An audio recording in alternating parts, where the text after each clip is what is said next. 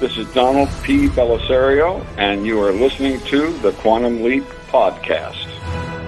Hey everyone, Chris here, and we interrupt our regularly scheduled Quantum Leap podcast to bring you this QLP Spotlight special. Now, for those of you who may not know, long before the revival series that we're all enjoying now of Quantum Leap, there was another planned Quantum Leap reboot project called A Bold Leap Forward. Now, the details of this revival have remained shrouded in mystery.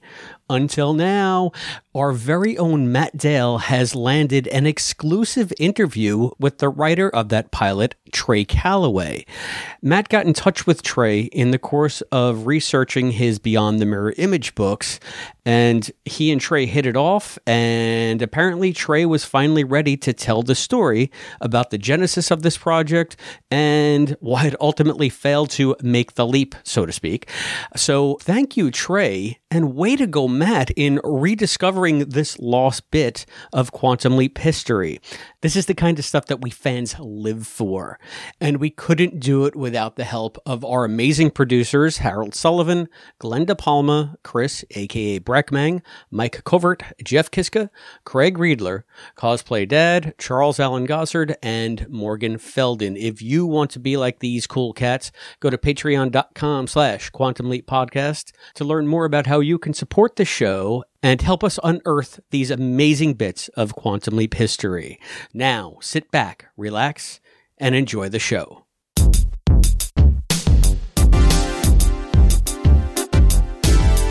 Hello, Leapers. Welcome to the Quantum Leap podcast. I'm Matt Dale.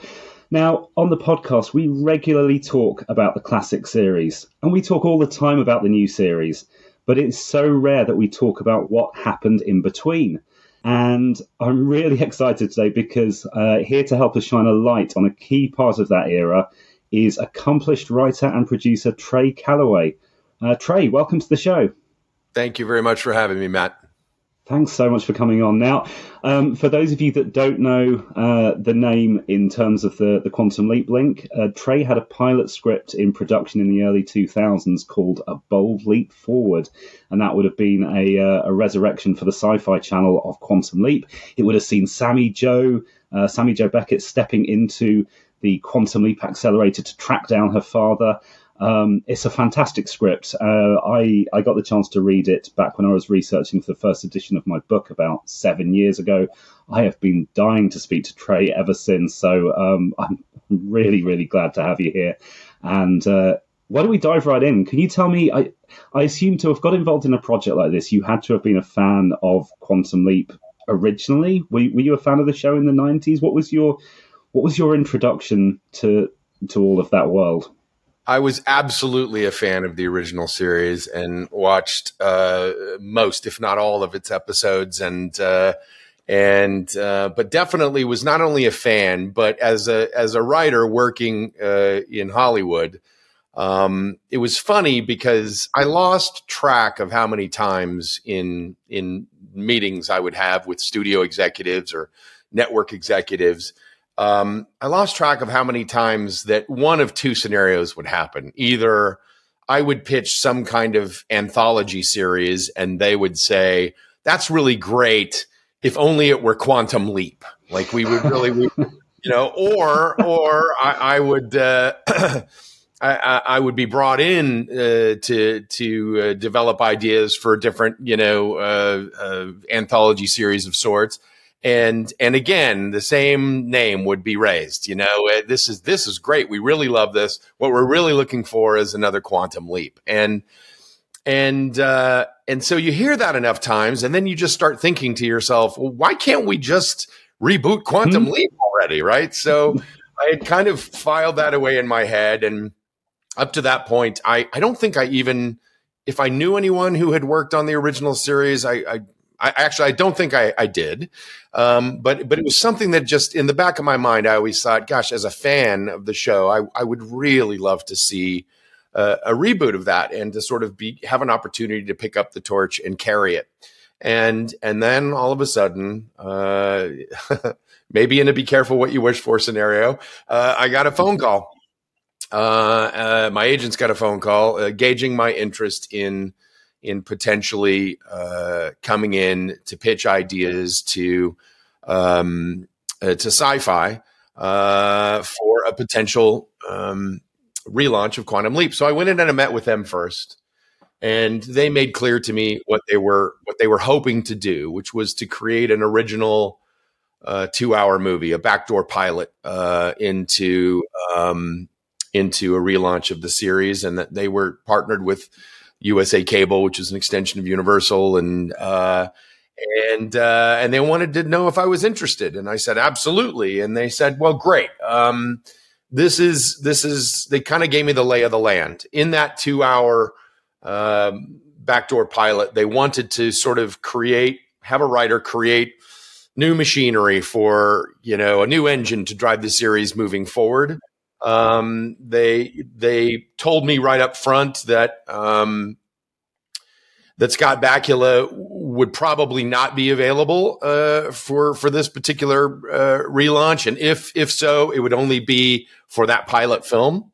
Um, and so I, I, knew that about uh, you know the architecture moving forward, and they made it clear to me that they wanted to have at least two leaps inside of this two-hour movie, and ideally, it would be great if one of those leaps could just be a fun romp and the other leap could be a little uh, more weighty uh, in its subject matter. And so, with that information, I went off uh, to sort of try and uh, put my thoughts together, and I did.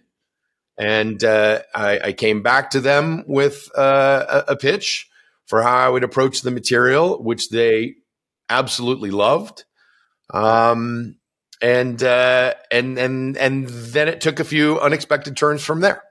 Well, I, am I'm, I'm really intrigued. Even just going back before that, you you were approached for this. Um, now at the time, uh, if if I'm right in thinking, at that point you were known for writing a couple of your own things. Uh, I still know what you did last summer, Lost in Oz. That Not going into somebody else's universe and creating a reboot with a, a you, you've just mentioned a lot of a lot of tick boxes that you were given and maybe it's because I, I, I don't know how those other projects that you were involved in at the time started, but I imagine you had a lot more creative freedom. So, what do you think caused them to approach you, and how did you feel about being approached with, "All right, here's what we want you to do, and do this, this, this, this, this"?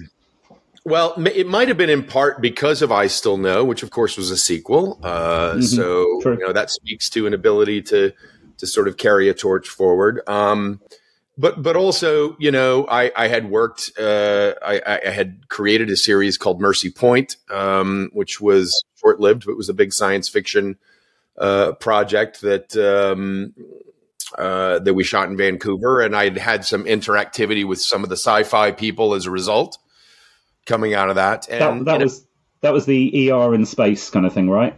That's the way the critics often describe it. Yeah.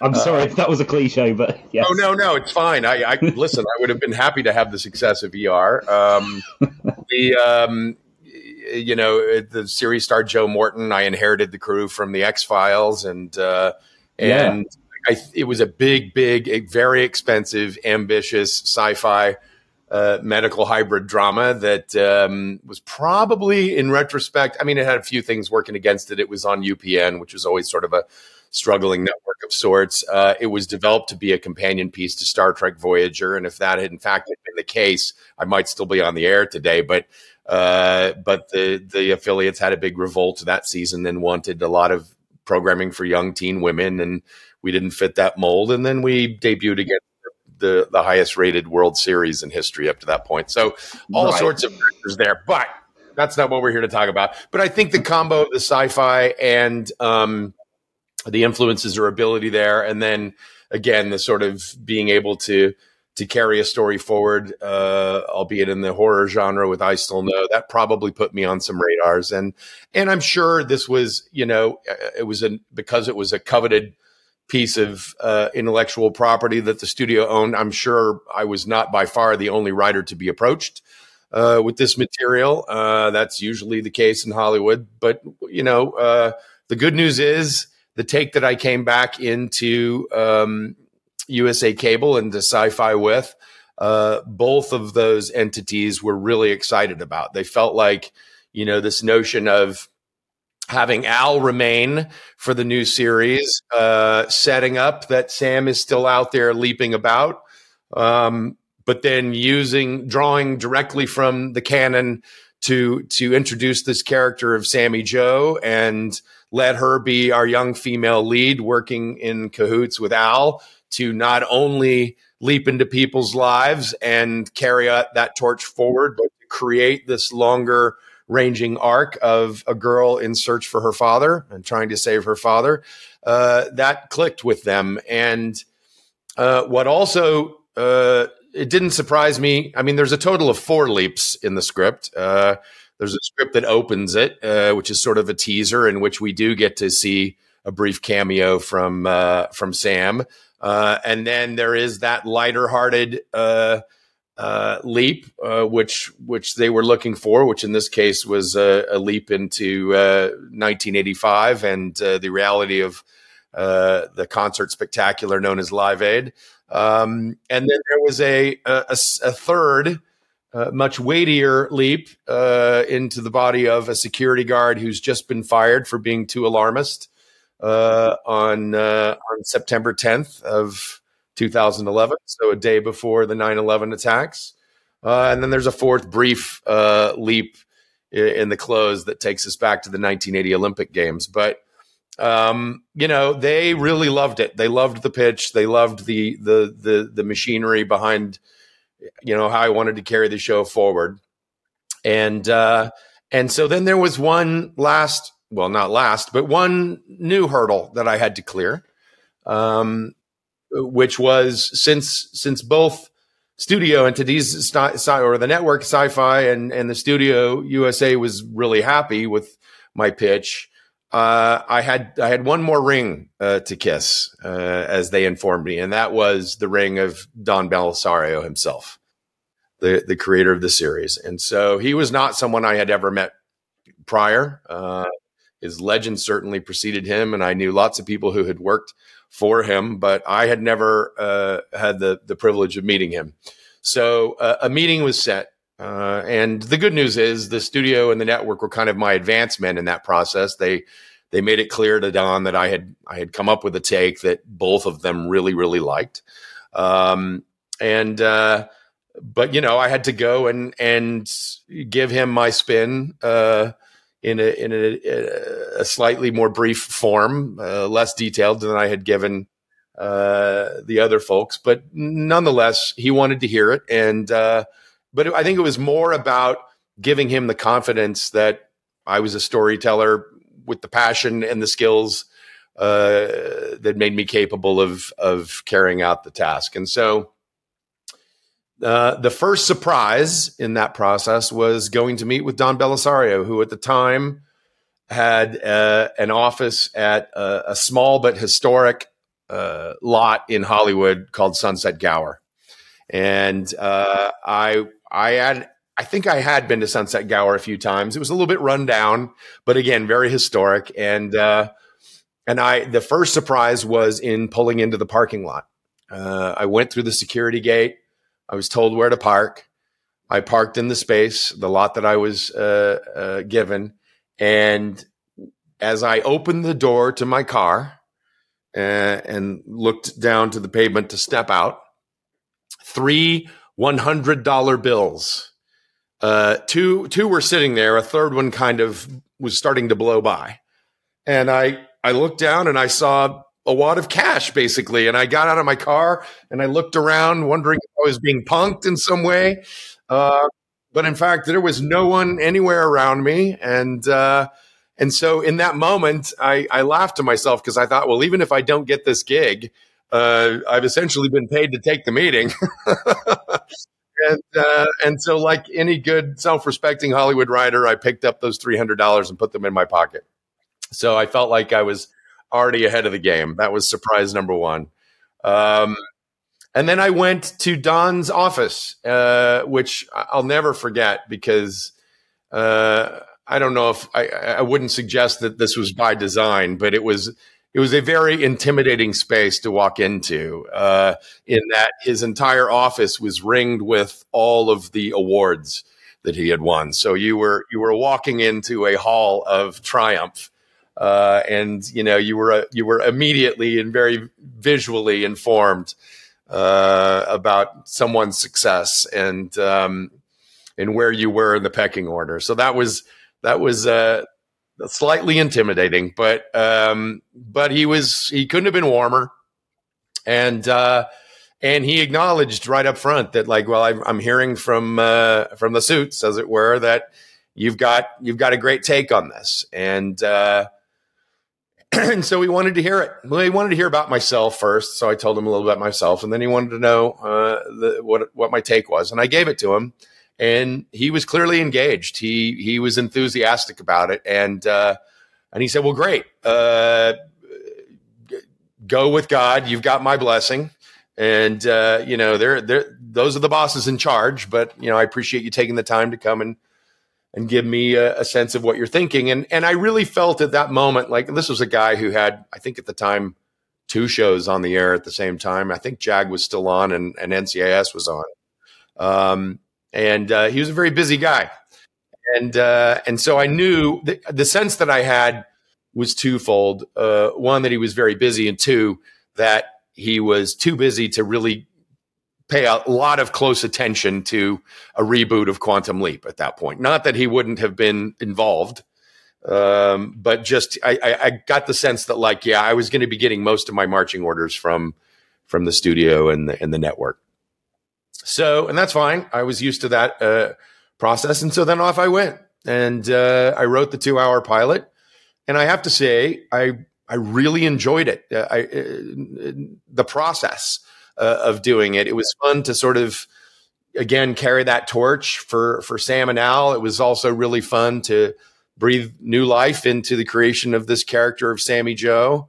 Um, it was, you know, the the the first of the two major leaps, excluding the teaser and the and the epilogue leaps. The the first of the two major leaps was fun for me as well, not just because I'm a music fan, always have been and a big fan of concerts.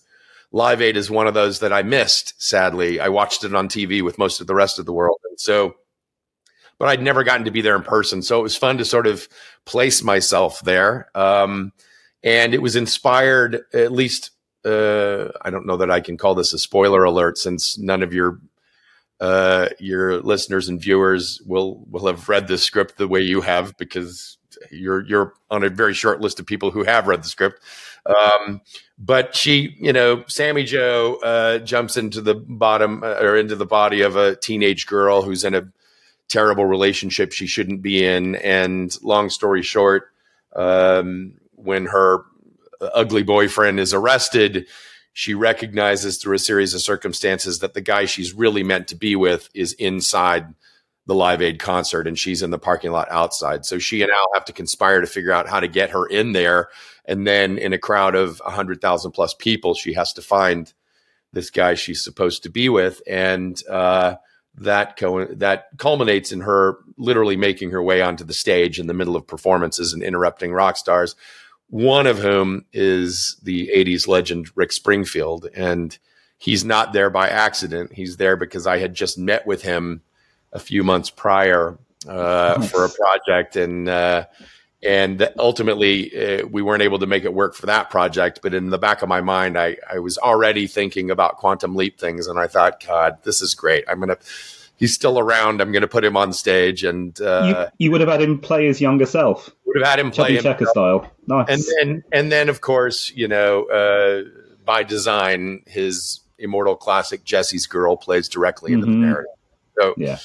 So, um, so that was really fun to to execute, and um, you know, and then the the second leap uh, into the body of um, a, Pakistani security guard uh, on the eve of 9 11 uh, was also, I mean, that's literally playing uh, on hollowed ground. And, um, and I, I think my favorite part about working on that particular story was, you know, being very mindful of, of the pain and the the the gravitas of that story, being very respectful of of that event, but it gave me in a weird way a perfect opportunity to to stay true to I think the spirit of the original series. And I and I think Al Al has uh, look I'm the worst at at remembering my own dialogue and this is many years ago. So but I if I recall correctly there's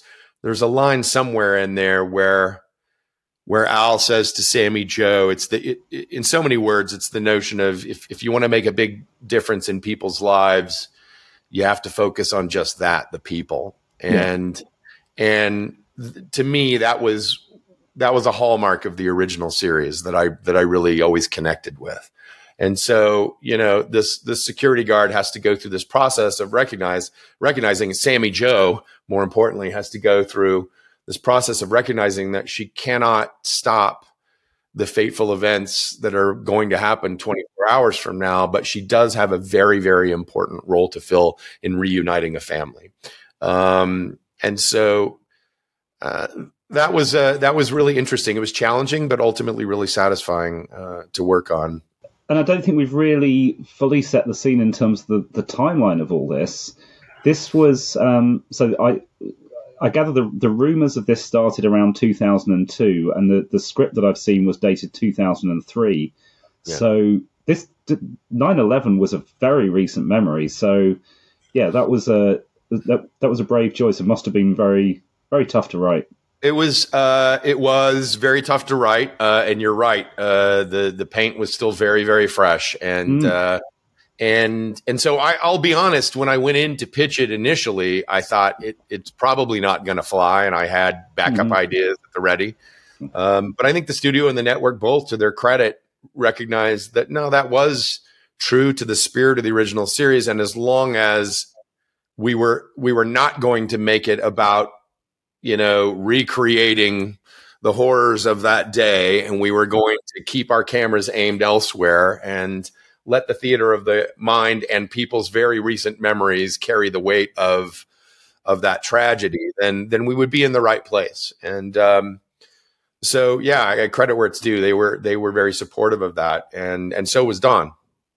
Um, so then, yeah, I, I, I wrote the script and I turned it in uh, the studio and the network, and and then I was very pleased uh, to hear back from both of them that it was uh, exactly what they were looking for. Um, they were really excited about it, and sci-fi in particular, who was still relatively new at that point on the scene.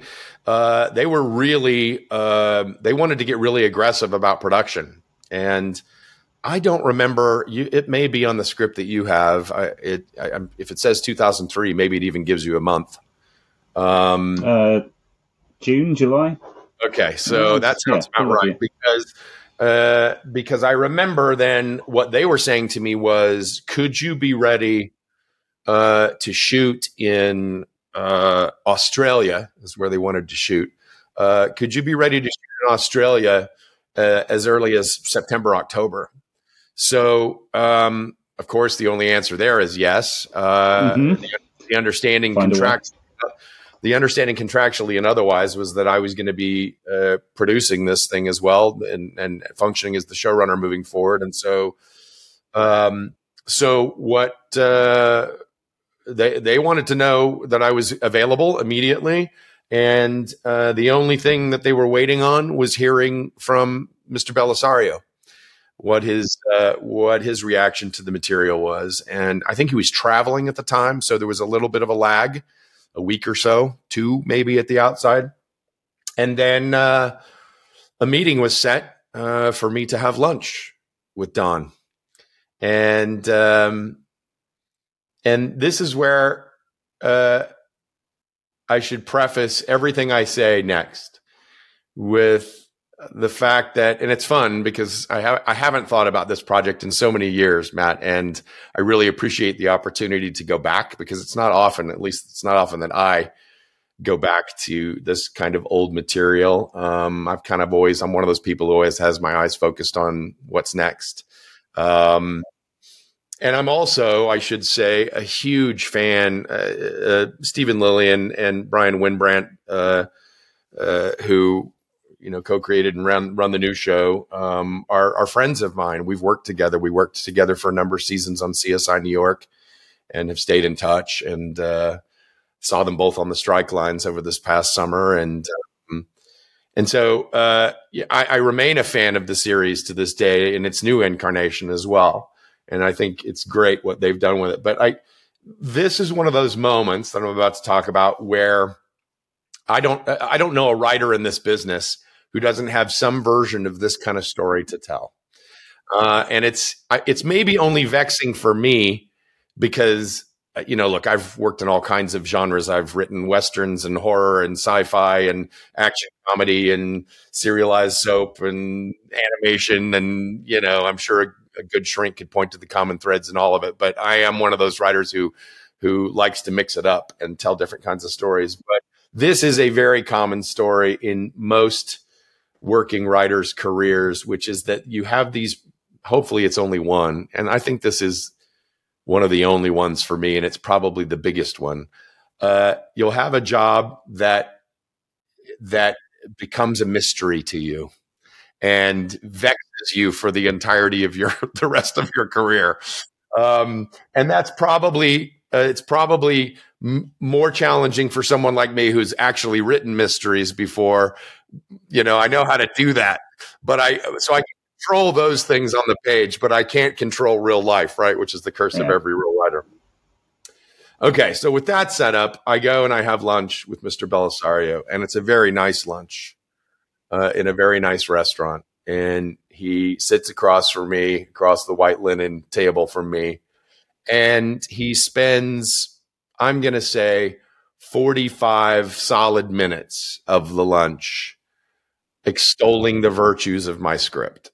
Um, really, really uh, quelling over the choices that I'd made, the way I had honored the characters and the concept really made me feel good, to be honest. Um, and it really mattered to me what he had to say about this. And, uh, and he was, he couldn't have been more complimentary. And then he, he said, I want to give you a couple of adjustments. And he was careful to say, to use that term. And it's always stuck in my mind. He said, I, don't think of mm-hmm. these as notes. They're really adjustments. Um, and the adjustments that he gave me were about some relatively arcane details in the original series that I'm not sure even even an, a, a, true fan, an audience member who'd watched every episode would necessarily have retained. Uh, this is the kind of information that only if you had been directly responsible for produ- writing and producing the show, you would probably know. But they were helpful nonetheless. You know, it was little details about years and names and times, and you know, it, it was clear that he he had a very strong memory of those details, and he wanted to make sure that I got them right because in a show about time travel, that's that's important. So uh, so I wrote all that down dutifully at the table, and. Uh, and then the last thing he said at the end of our lunch was, "Well, great, man. Uh, I got to tell you, you've made this job uh, easy for me because uh, I got a lot going on right now, and I don't really have time to focus on this. So."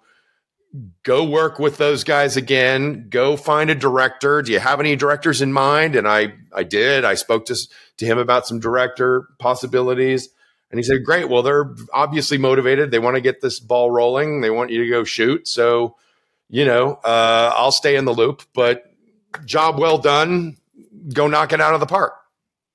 So I, uh, when I tell you I kind of floated out of that restaurant, I did. I, because you know, I, I felt like, well, there, there you go. There's, there's three in a row. I, I, I, I pleased the studio. I pleased the network and I pleased the creator of the series. And so I, I then excitedly started making calls to directors, uh, checking availability on people, doing my homework about uh, Australia and production there. And about two weeks later is when the mystery begins. Uh, about two weeks later, I got a call from my agents at the time uh, who said, what happened with Quantum Leap? I said, uh, well, I'm in the middle of uh, meeting with directors and uh, working through details with studio and network on production.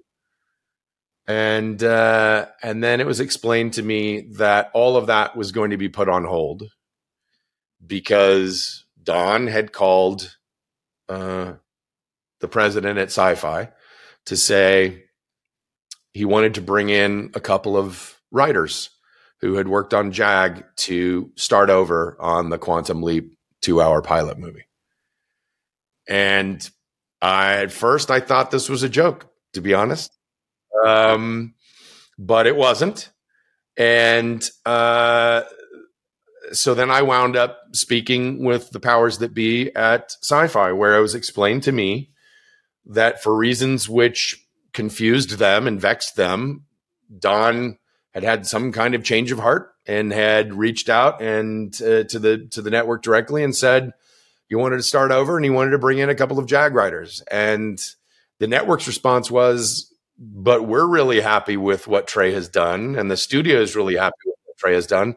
And by all accounts and measurements you're really happy with what trey has done and you know we've paid him already to do this and we're not really we don't have an appetite to pay anybody else to do it so if you want to rewrite it for any reason or you feel a need to rewrite it, of course, that's your prerogative uh, as the creator, and we have a deal with you.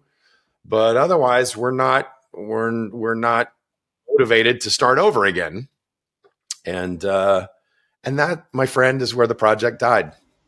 Um, I I never heard another word about it. Uh, if another draft was generated by him or anybody else, it mm. never saw the light of day. Um, and it's one of those great mysteries where I, you know, part of me wanted to reach back out to him directly and and say, mm. was I high? Was I drunk? Did I miss something? But uh, you know, I, it wasn't worth it. At the end of the day, I, you know, I, I certainly didn't. It, it was always his prerogative. It's his one of his babies I was honored to be invited to the table and to try and carry that torch forward. Uh, you know, uh, creative artists, myself included, change their minds all the time. I, you know, who knows what any of his reasons were uh, for for for arriving at this uh, decision, but it ultimately died there. And then it was it was kind of frustrating I mean, look at the whole thing was kind of shocking and painful for me just to get to have gotten that excited about it. But I think what was harder for me ultimately was that in some ways was that the script, and I still don't know how this happened, but the script had leaked uh, online. And I remember what's the guy's name? Harry, Harry, Harry Knowles, the Ain't It Cool uh, website got a hold of it and you know, uh, gave it rave reviews and detailed analysis of the story and script. And, and then I started getting, you know, calls for interviews and I, I just, I, I didn't want to talk about it. Right. And I'm, I'm willing to talk about it now, many years later, because I've obviously moved on. But your, your call about coming to uh, speak with you on your podcast about it finally just sort of brought a lot of it back and and it really gave me an opportunity to especially as someone who's run shows of my own like uh, it, you can't always point to a definitive reason why people change their minds why artists change their minds you know, I, I, have painter friends who will paint what I consider to be a beautiful painting, only to then paint over the entire canvas and start over again. You know, and yeah. and so it's it's incredibly subjective, and um, mm. and so at the end of the day, uh, I was I was pleased and proud to have been asked, like I said, to the table, and I was pleased and proud of what I managed to to create, uh, and you know the fact that it it never saw the light of day. Maybe maybe that ultimately cleared the path in a way that wouldn't have existed for my friends Steven and Bryan to to have their run at the reboot. And uh, I've kept working and you know, I'm sure Don is enjoying retirement, uh, and uh, and life goes on. You know. Yeah, you you've had obviously plenty of your own successes. I'm I'm just uh, I thank you for sharing all that because that I felt that as you were just going through that. I, mm. Yes. Um, so it was a bold leap, it was a bold leap forward in a variety of ways, but uh, yeah, ultimately yeah. didn't stick the landing. I'm I am intrigued um, by this. This was obviously such a tight turnaround. Yeah, I've just checked the the script that I saw, which is probably the same script that Harry saw, was uh, in June, and you're saying that they were hoping to film a few months later if you're able or willing to talk about it, and I understand if, if you don't, had you got as far as thinking about casting for Sammy Jo? You said you were looking at directors as well. Uh, is there any names that you you're willing to share in terms of who you were thinking, or? Yeah, no. Look, I, I had met with a few different directors and really was zeroing in on on a, a dear, dear friend of mine, Michael Katleman, who had actually directed the mm-hmm. pilot mm-hmm. of Mercy Point and was uh, the producing director for that series and we've remained close over all these many years, and and he was somebody who uh, is not only an extremely skilled and talented director, but someone who, uh, like me, has a deep thirst for adventure. And so I thought, well, if anybody could like hit the ground running with me, uh, it would be him. So uh, he was the the first name that I brought up to Don at the table, and Don was familiar with his work and thought it was a good call.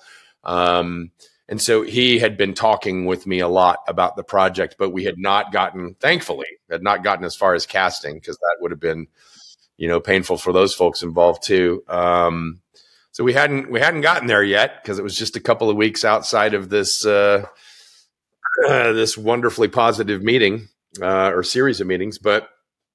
Uh, yeah, that's as far as it got, my friend. And then the, the script sat there. And then it's funny, I was um, uh, a few years ago, I was uh, one of the producers of Station 19, which is a successful uh, spinoff of Grey's Anatomy uh, here in the States that I think is in its seventh season now. And um, uh, fire rescue show. And uh, one of my one of my co-writers on that series um, or colleagues on that series was a huge Quantum Leap fan, and he had heard about the legend of this two-hour pilot film, and so he was like, "Do you do you still have that script? Could I read it?"